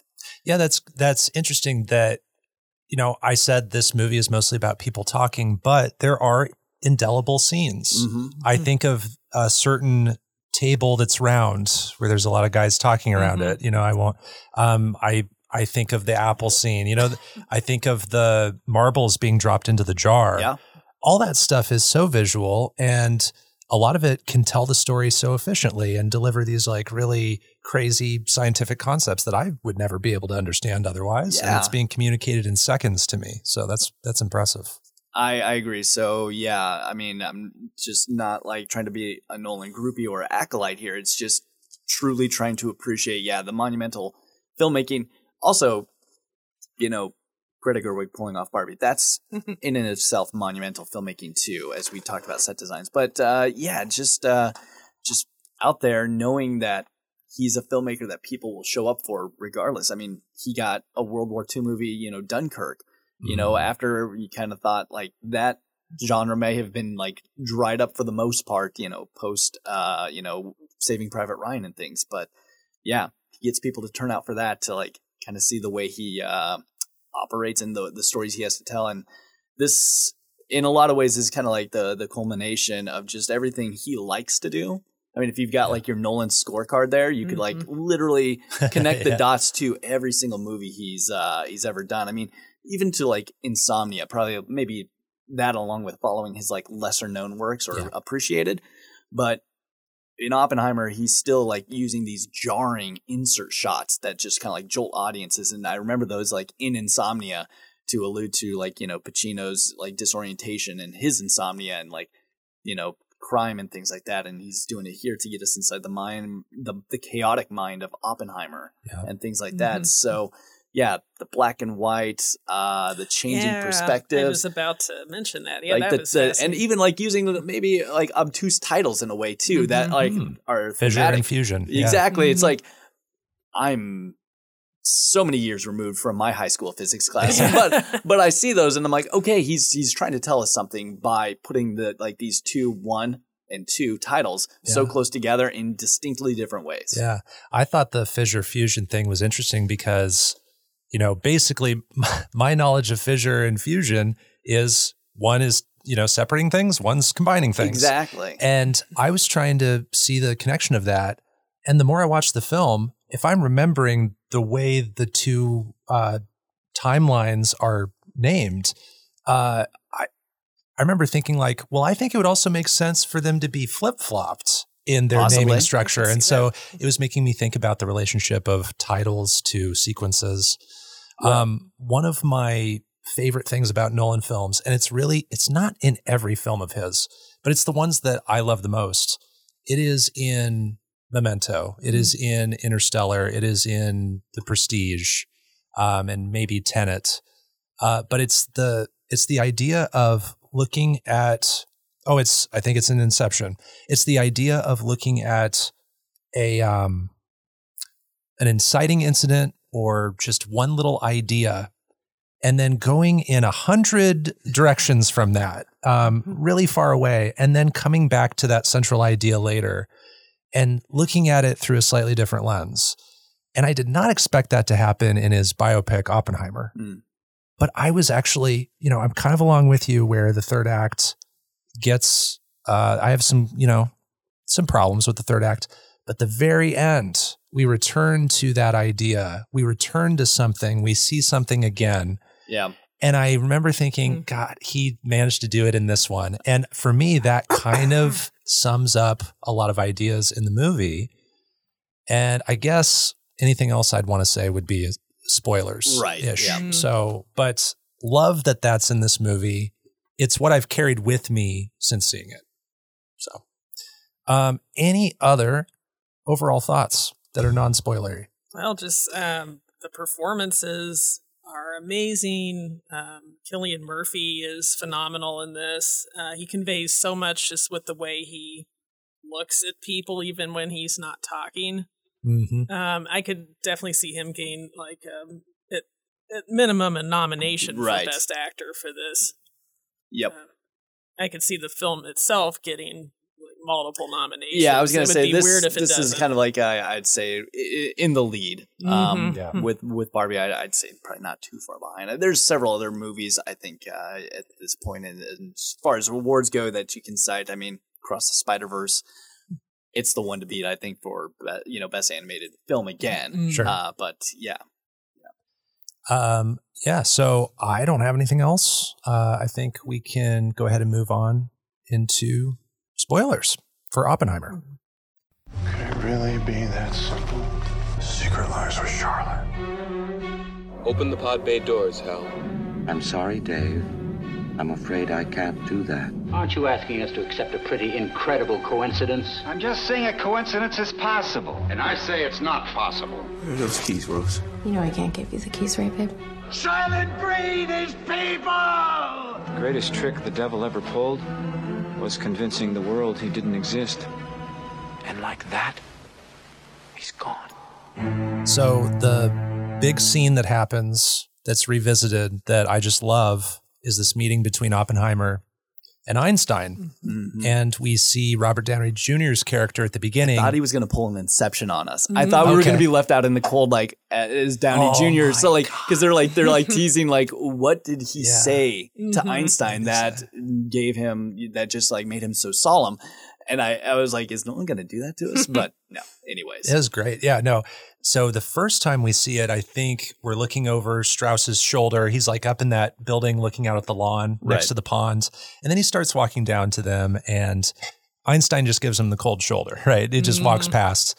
And that creates a lot of dissonance going forward, a lot of paranoia where he thinks that, you know, these scientists don't like me and now I don't like them. And what a great way to sum up a lot of ideas in the movie where Mhm. scientists are heard, but they're not listened to and they're disrespected. And now, when a little bit of that goes the opposite direction, the amount of uh, mistreatment and distrust just swings really wildly against those scientists. And so that's something that I I really hate that. It's a pet peeve. I I don't even know if it's pet peeve worthy, but it is um, something that I just don't like when uh, I'm not listened to, you know, or when I notice people who are experts not being listened to. Mhm. Um, it's incredibly frustrating to me. And so I thought that that was just a theme woven throughout that was really beautifully summarized there at the end. Um, did you have any reactions to that moment? Um, seeing it either the first time from more of a distance, from more of Strauss's character, or the second time? Strauss is is is a prominent figure played by Downey Jr. throughout this Mhm. movie that um, factors in heavily, um, and particularly in the third act. That I've got probably that's where my issues start to arise. Okay. where I'm like, okay, clever structure and great acting will only go so far for me as to what you're expecting me to kind of like buy in here now, kind of like later in the game. But yeah, there are those threads, and you know what I what I loved about Strauss and uh, the dichotomy between him and Oppenheimer. It's this kind of like Mozart Salieri um, kind of a relationship where, yeah, it's like I, I'm not going to be like I'm not that guy. I'm not Mozart. I'm not the genius here. You know, that's just not me. I'm I'm outside looking in, and you know, maybe I want to, and that's you know, like can sow the seeds of kind of yeah, this you know, vitriol and you know, aggression and such. Mhm. Yeah. The um, whole third act, we have the um, the uh, where he's being interviewed in the room. right? Well, We so yeah, I know it's, it's like Interrogation, like, thank yeah. you. we yes. have these hearings Mhm. uh, that are going back and forth between this like kind of like back room closed door hearings for Oppenheimer's security clearance that were um, very successfully and stealthily done by Strauss as well as Strauss's own appointment hearing to be a member of like the president's cabinet Yes. uh, where it seems like they're both being grilled, even though it's repeated, I think, a couple of times in each instance that, hey, this isn't a trial, but it feels as such. Mhm. Right. Yeah, a great parallel there. Like they use the same, those very similar wording at Mhm. least. Um, and th- it's kind of an onslaught at this point. Like it's just a gauntlet of people being interviewed and you see where people end up falling on their support or indifference or lack of support for Oppenheimer. And um, I, I, I kind of saw all of the interrogation stuff as interesting. I found it effective. I thought there was, you know, great acting, great performances, all that stuff. But kind of in the same boat where it's like there's all of this, and it's just kind of informing this trial for uh, Strauss, and it's like we're giving this much screen time to this. uh, it's felt like a lot of build up to uh, this thing that I think maybe didn't need all of that runtime, but maybe Mm. I'm maybe I'm mistaken. But What did what I- did you think there? I felt that had a good payoff, like finding out that Strauss was behind, you know, this this hearing that was intended, you know, to be a no-win situation for Oppenheimer, and um, yeah, like just leaning into this whole uh, anti-communist paranoia, Red Scare stuff that was typical of that time period, and then it's like, um, and then this coming to light to light that Strauss himself has a vindictive streak, and um, and then that torpedoes his own uh, appointment to the cabinet. I thought that was actually a nice symmetry. I thought it was satisfying. Yeah, there Yeah. are there are actually good parallels throughout the movie. hmm yeah, And and I did like the whole uh, device of showing things that are from Oppenheimer's perspective in color, whereas things from the Strauss perspective are in black and white. Like he sees the world in black and white. Sure. Kind of. I thought Yeah. that was. I thought that was a, a cool uh, approach. the movie does swing like into almost exclusively focusing on these trials, which maybe for me felt like Not an a ex- trial. right, a trial, not a trial. Uh, two For all intents trial, and not a purposes, It basically, yes, you yes. um, but that becomes the focus of the movie Yeah. twofold, right? Because we have Yeah. two of them going on, um, and maybe that swing, that that jarring kind of turn, maybe it was just a little too much for me. But I do think they planted the seeds really well early in the movie with all of the uh, communism stuff because I think the upon movie once rewatching, I'm gonna I'm gonna get a lot Yeah. more out of it. the movie kind of becomes about McCarthyism, Mhm. you know, uh, looking for these people who are communist, uh, looking for the Reds and and getting them in trouble. And so I think they do that uh, with the introduction of um, uh, Florence Pugh's character. That's kind of the function of that character almost. A little bit, yeah. And again, again, if this uh, needs to be the, the the time to bring on the debate as far as yeah Nolan's treatment of women, she plays Jean Tatlock, who is this very significant figure in Oppenheimer's life. She is a left wing communist uh, who, you know, never fully shares maybe the full affections that Oppenheimer has towards her. So she kind of comes and goes from his life.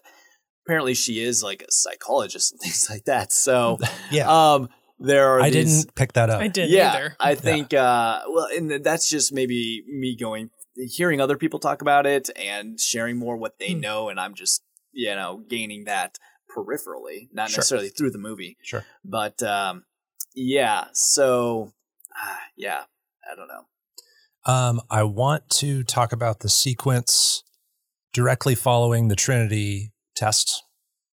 Um, we see an extended sequence where, you know, is it going to rain? Is it, you know, Mm. is it going to work? Is the air around us going to explode? And, And- is and, everybody like- going to die on Earth? Like that, that's Yeah, actually this, a this thing. they talk infinite about. chain That- reaction of the atmosphere igniting. Well, it's a near zero chance. And it's like Yeah. you can't make it a zero. You know. It's Well, like, I was gonna say, and that's just it. Like Matt Damon as uh, was General Groves uh, as this, you know, Yeah.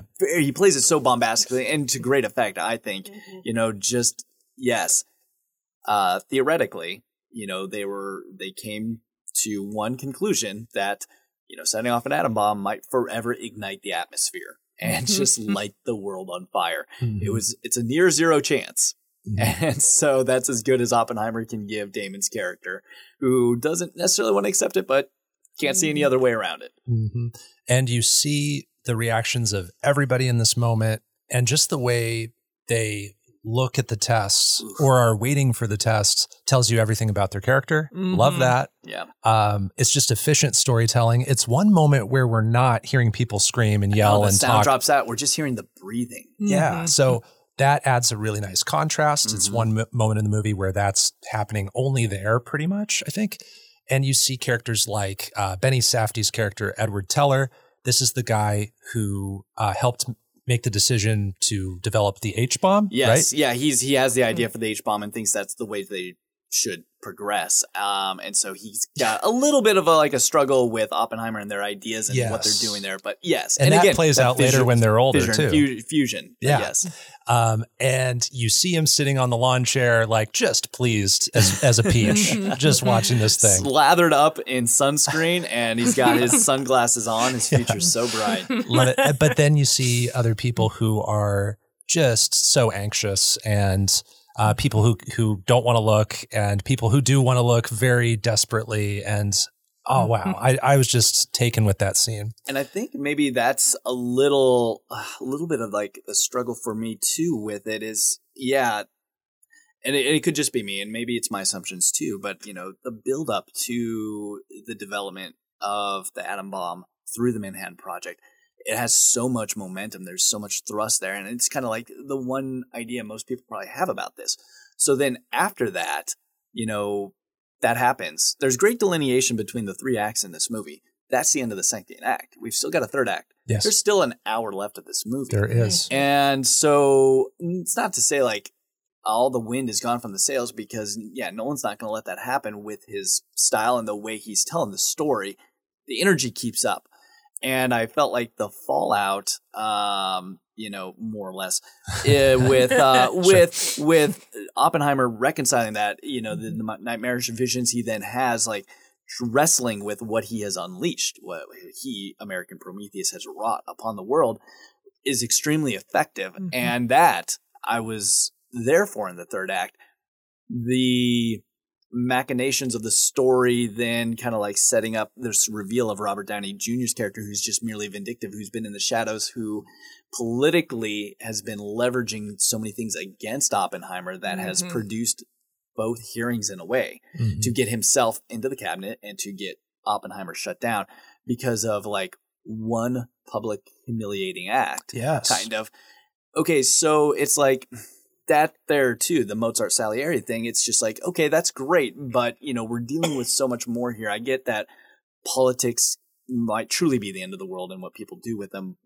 That's fine, but yeah, the the thrust of like what I was there for and to Yeah. see that Maybe the stakes of the story are, are much Yeah, larger elsewhere. yeah. yeah. Yeah. Um. So yeah, as soon as you know, Fat Man and Little Boy are carted off away from Los Alamos, you know, just a, a lot of the movie. Nah, not a lot, but a decent amount of the movie goes with it too. So Okay. then you know, going along with yeah the, the these hearings, great moments. There's still like great things, and yeah, there's great vindication coming from like Rami Malek's character who pops up, uh, or the actor who pops up, uh, and like one of the hearings. A nameless senator's aide, played by Alden Ehrenreich, has great moments against uh, Downey Jr., which I'm also like, okay, well, none of this can be proven. It's just nice to hear. um, so there's just, you know, some structural things that are there in the third act that, you know, I'm like, it's well done, well acted, uh, but uh, just not at the same level as everything else. Yeah, I totally get that. And I think maybe you just put into words what I've been thinking about the third act, which is I'm impressed by so much of it, but it just doesn't carry the same weight. Mm. And I don't know that I was ready for that after such a thrilling sequence. Mhm. And after what I thought going into the movie was going to be the climax and pretty much like the third act, there's a lot more after. So it's an expectation thing, Mm. it's an energy thing, it's a weight thing. And again, didn't entirely love it, didn't entirely hate it. Mostly. Right. mostly really liked it a lot, actually. I, I do Yeah. know that the book American Prometheus goes heavily into the hearings. So maybe that's just based, you know, another Mm-hmm. And doing service to it, thing. yeah. Yeah. There you go. Yeah. Um, You're making and- me want to read it now. and, s- and I- it's in my yeah, it's in my Audible wish list right now. So nice. Nice. Um, and it and it could be something that just you know for for me personally grows on me more, especially because yeah. So I saw this Sans, my wife, who you know um, lovingly stayed home with the children. she is a scientist, so she Oh. immediately brings it up. She's like, Oh, "All right, okay. you're seeing a science movie without me. Oh. You're gonna have to watch that again." And I'm like, "Okay, Yeah. I don't see any problems with that."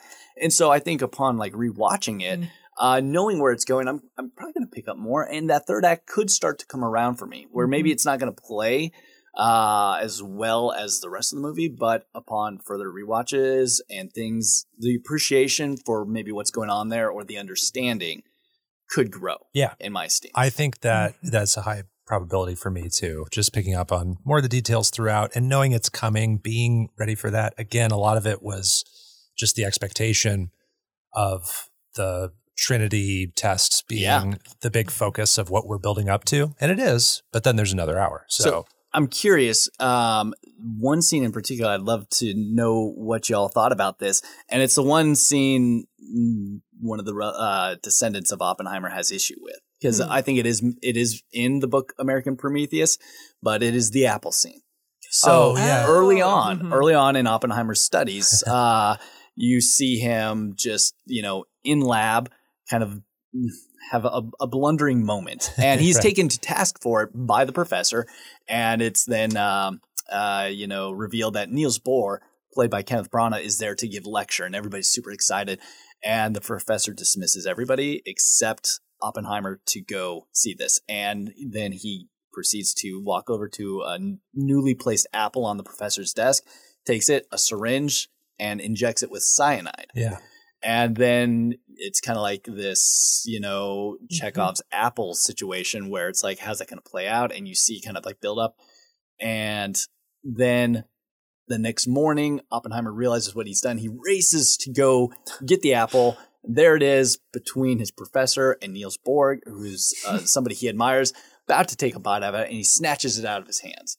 But how did that? How did that seem like read to you Oh, guys, man. knowing that it's probably yeah maybe not historically accurate? Apparently, supposedly it is historically accurate. Although, like Oh. maybe it wasn't really cyanide. It may have It been was like something an less. aside as well. He might have mentioned. Might have been but what? It may it may have been something less poisonous than Oh, okay. cyanide, but apparently he really did hmm. inject some something toxic into the professor's apple.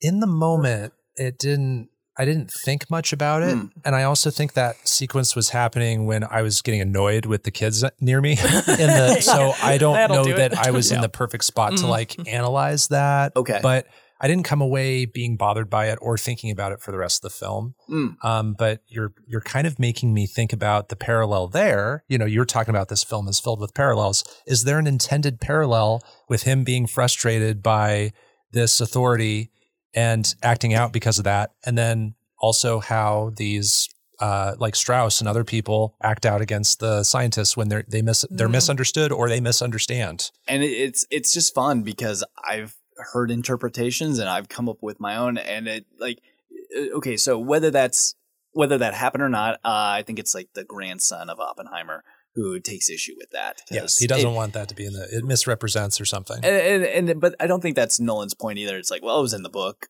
I wanted to put it. It's Okay. it's Mhm. it's it's a great visual, but I think it's a bigger idea to Nolan, and whether it happened or not is of no interest to him. So I think for people to kind of like wrestle with maybe what that is is is kind of fun. Mhm. Um, I've heard people talk about it being like Oppenheimer being both like Adam and Eve and the snake all at Hmm. once um, Oh, to what you alluded to. Beau, as well as far as like these acts, these parallel acts of like humiliation, Yeah. where Yes. Strauss is humiliated and then he's vindictive against Oppenheimer. Yeah. Oppenheimer was humiliated and then he's suddenly vindictive against. it's his kind of showing yeah now Mhm. that you put it in those words it's showing me that you know any human can be, can fall victim to that whether Sure. you're the one who gets the poison apple or the one who poisons the apple Well, and seeing that's just it to the bigger idea of Oppenheimer wrestling with the gravest of ideas of what he has brought into this world and handed over.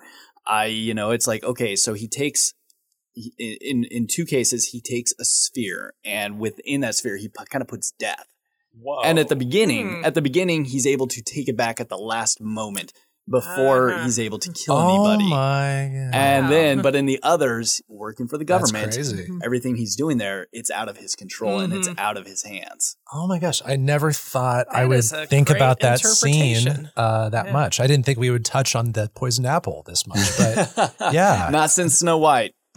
right yeah honestly like iconic poison apples we got that two right there Yep. Mhm. Um, yeah, no, I'm I when I rewatch this, and I do say when intentionally because I do want to rewatch Mhm. this, maybe even in the theater. I'm going to be watching the first 30 minutes more closely, I think, uh, specifically toward that scene. And hopefully there are no kids in there anymore. Hopefully, hopefully. I'll go on like a Thursday night and there's nobody around.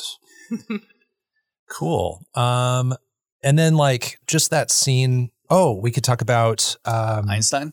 No, well, we can. Uh, Do you want to say anything about? Oh no, about- just going back to like what that conversation is. Oh, yeah, end, sure.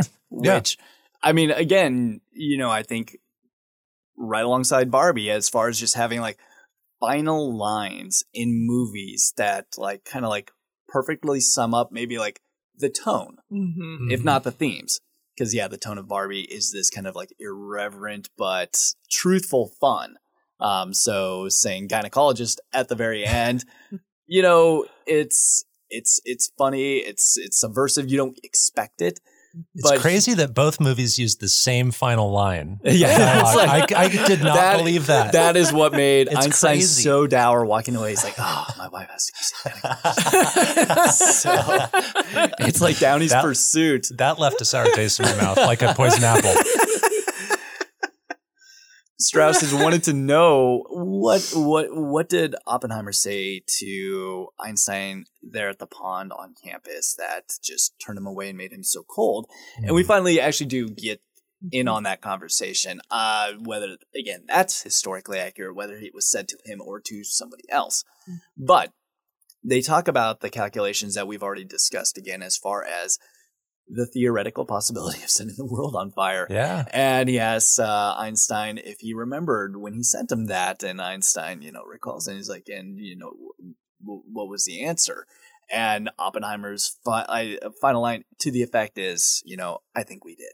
Uh, Yes. and that's it. Mhm. And then again, both movies ending on a close up on our protagonist's faces, one beaming brightly.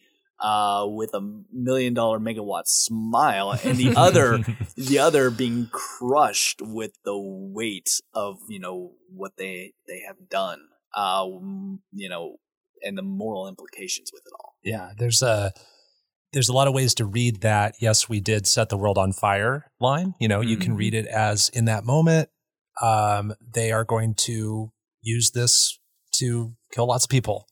Uh, they also are sowing all of these seeds of uh, conflict and um, and distrust and all this stuff. And also, it means for future generations that this weapon will always be a thing that humanity knows about and knows how to make and knows how to make better.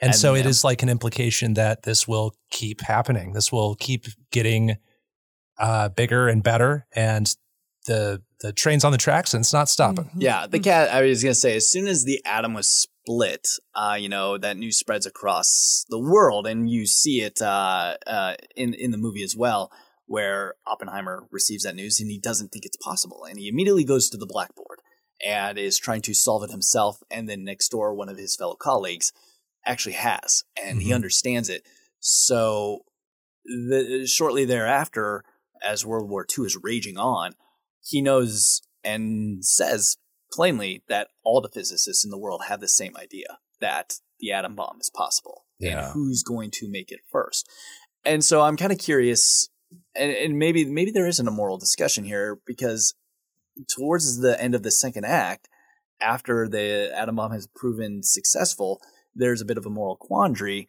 as far as like germany's already been defeated at this point in the Mhm. war Yes. uh, Japan seems as though it's inevitable that they will be defeated too. So where do we go from here? Um, I, you know, and I and I've, I've I've had a friend who, you know, having seen this, would focus more maybe on that question. But I'm also just kind of like, well, just because maybe we wouldn't have, would that have changed necessarily anything? Just knowing that the possibility was out there. Yeah, there's a scene I remember where Oppenheimer walks in behind everybody and they're talking about now what's the next step after the Germans are defeated.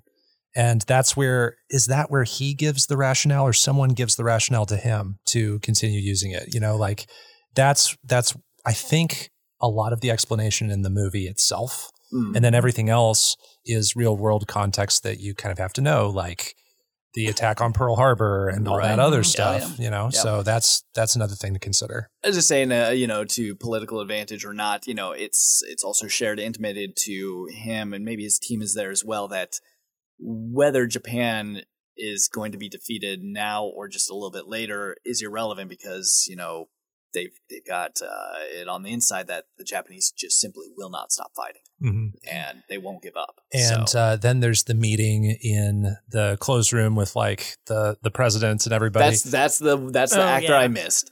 That's the Oh, yeah you missed okay that part? yeah, yeah, yeah. Yes, yes, Yeah. playing Harry Truman. yes um and you know it's the well I'm actually thinking about um not the one-on-one meeting Oh, or the or the one-on-two meeting I'm thinking about uh the room where they're talking about like well should we show them the bomb first or should we just say oh, that we'll yeah, do yeah. it Sorry, That- that's the that's- James Remar scene. That's yes, that's the other actor you clocks, or that's the actor you clocks that I didn't. And uh, they're saying like, but we can get to the Truman one. Um, they're saying like, well, should we show them the bomb? Should we tell them we're doing the bomb? And so that's where there's another layer too that's really Mhm. interesting. It's like you've got ten again, just like white guys in a room who are making this decision and just chilling lines like um, you know we have a list of all these cities oh we Mhm. struck uh, what was it kyoto or not Sorry, no, they uh, Hiroshima and Nagasaki. no but the one that they crossed off the list Oh yes, Oh, sorry, yes. Kyoto. Yes, they Yeah. they crossed that off because of the we honeymooned significance. Yeah, we, we honeymooned Oh, there geez, it's a love yes. it's a culture it has cultural significance my wife and i And we honeymooned there honeymooned Uh-huh. Ah, oof. just disgusting. Yes. but um yeah th- they have that list basically. And it is which ones do we do? Mhm. how do we tell them we're doing it? Do we tell them we're doing it? To what extent? And so that's where it is like a lot of decision making happening in a very short period of time and that's very scary. Yeah. it's very scary. Yeah. that's basically what i took away from all of that. Mm. um and then there's the harry truman scene Yeah, that's postscript of the the bomb dropping and all that. yes Where yeah. Uh Oppenheimer wants to talk about and and plead and leverage for disarmament and Mhm. never, you know, proceeding and like, you know, it's how, you know, him himself the blood is on my hands and things like that, but Truman reaches over and it's like, yeah, nobody's, you know, they're only going to remember that I, you know, dropped the bomb and things like that. Yeah. Um, and then calls him a crybaby. crybaby. Yeah, I was going to say, like- he turns very callous uh, towards him. Uh, and also, since I guess, yeah, we're in spoilers, I did not peg that under all, all, all the prosthetics and makeup, that was in fact Gary Oldman. i know I Great. wouldn't have it was amazing Yeah. yeah it took me i think a couple of cuts it took me like you know they were doing the shot reverse shot and then on like the third or fourth shot of truman i was like that is someone and then the, the next one i was like oh my god that's, And that- that's he did something with his eyes or his mouth that told me that that was him yeah I, I could could not peg it at all. But so totally get it. he's Yeah. A, he's a chameleon. Mhm. Yeah. Um, and then just that scene after doing the Trinity tests, uh, where he's having the hallucinations. He's Yeah. he's imagining um, At this rally speech. at the rally. Uh, that was really chilling, and I Mhm. don't think I've ever seen that kind of thing from Nolan. I don't. Where I actually was thrilled and scared. I thought it was actually horrific. And as two horror movie fans, I was wondering, like, I know that this isn't like a terribly horrific scene, but what did you think of that scene? Just with playing with um, the conventions of psychological thrillers and things like that. Yeah, I, I thought it was uh, well done. It was just you know, the reaction of you know, other people who saw it who were very depressed after the movie or just found it very disturbing and sobering. I expected it to be a lot more graphic than it ended up being. Of course, I'm pretty desensitized. I don't think I'm the one who should give people advice about what's what's too explicit You've seen or lots not. of horror you know? films. Yeah, Yeah. that's fair. Cool. I'm always I'm always for using horror imagery to Mhm. get a point across outside of a horror movie, just because I can I think it can be all the more effective. And yeah, uh, as, as mentioned earlier, it's not exploitation because no, we don't really see the aftermath of what happened in Hiroshima and Nagasaki. We hear some of those details, and photos are shown to other people, Mhm. which uh, yeah, as you know, us and you know to to a certain extent the audience um and myself i do not rule myself out because there's a part of me that's as a voyeur watching all this i'm like i'd like to look over the shoulder and see that but the restraint there and then the creative decisions to show it another way um, inflicted back upon us. Like in this moment of this, like just like people just like losing their minds with us having won the war and the patriotism and Mhm. everything. I'm not uh, shunning that at all, but him now being haunted by this uh, early on. He's ta- he talks about how like you know the problems with his minds and the kind of everything going on inside of it, and he's just added another layer here. So yeah, to see the the intensity of a bright flash of an atomic bomb going off and seeing that on these people who are just like out of their minds happy um, Yeah. and then their skin just starting to flake off Mhm. and then suddenly stepping into uh, a pile of ashes that was like a human body Yeah. it's it, i mean that's that's that's the visual medium of cinema right there Mhm. He is uh, seeing some people cheering and laughing, and Mhm. like I think there are people hugging or Yeah. kissing or something, and Yeah. then it'll flash and they'll change, and Yeah. they're now like uh, upset or crying or or dead. Yeah, you know. yeah. So it's um it's all he can think about, and that flash is interesting that they show that because in the movie just before that is the scene where they do the Trinity test. So he Mhm. has just seen the flash, so he knows what that looks like. And I I imagine quite a bit of time has passed between those two scenes, but that's that's got to be pretty recent in his memory. It's probably something he thinks about every day. That's kind of what I picked up from it. Is like maybe he's pictured that flash every day. Mm. And then um, there's a following scene where he's being shown like a slideshow Right. of the and effects. They show his reaction, but they don't Right, show and- the yeah. slideshow. Yeah. yeah sorry that's what i was referencing Yes. there the photos Okay. And that that put that subtle push in of the camera really effective. We just see him. We think it's going to cut to the screen and it doesn't Right. because he's not looking. Just great. It's that's another example of like that restraint that is just mm-hmm. really effective. And uh, if you don't understand why that's effective, then maybe watch the movie again. No, I'm just kidding. uh, anything else? Any other takeaways? Any other interpretations? There's been some great analogy here. Um, um yeah i mean I, or there- analysis, I should say. I mean, yeah, the, the the discourse on like both of these movies is just out there, and and uh, and I love it. Um, it's bittersweet just because you know, as of this recording, Hollywood is still in the midst of a double strike going on, and it's like, man, right when it felt like we were kind of getting back up on our feet with things like this, you know, now Mhm. future productions and movies are getting moved around to accommodate what might be a very barren landscape in the future. So that's a bummer. Yeah. just on It's the a- movie side of things. It's uh, uh, not a great example, but an example of people just not listening to each other, not Mhm. listening to people who need to be listened to.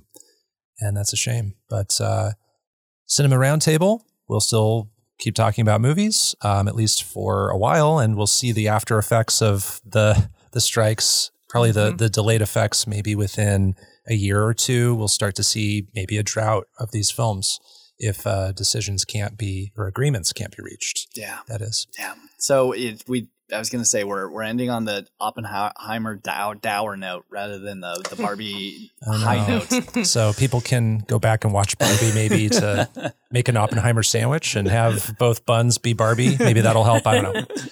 But uh, if unless there's anything else, that'll do for this edition of Cinema Roundtable. Uh, I forget how Jake closes this out, but uh, we will be back in probably roughly a month with another another movie. I don't think that's been decided yet. I was gonna say we hardly know what we're doing ahead of time. Okay, that sounds good to me. Makes my outro easy. Um, so, otherwise, we will see you all at the movies. This episode was recorded in the studios of KZUM 89.3 FM in Lincoln, Nebraska. You can find out more about KZUM and listen to more episodes of Cinema Roundtable by visiting kzum.org. Our theme music was composed by Joshua Spalding.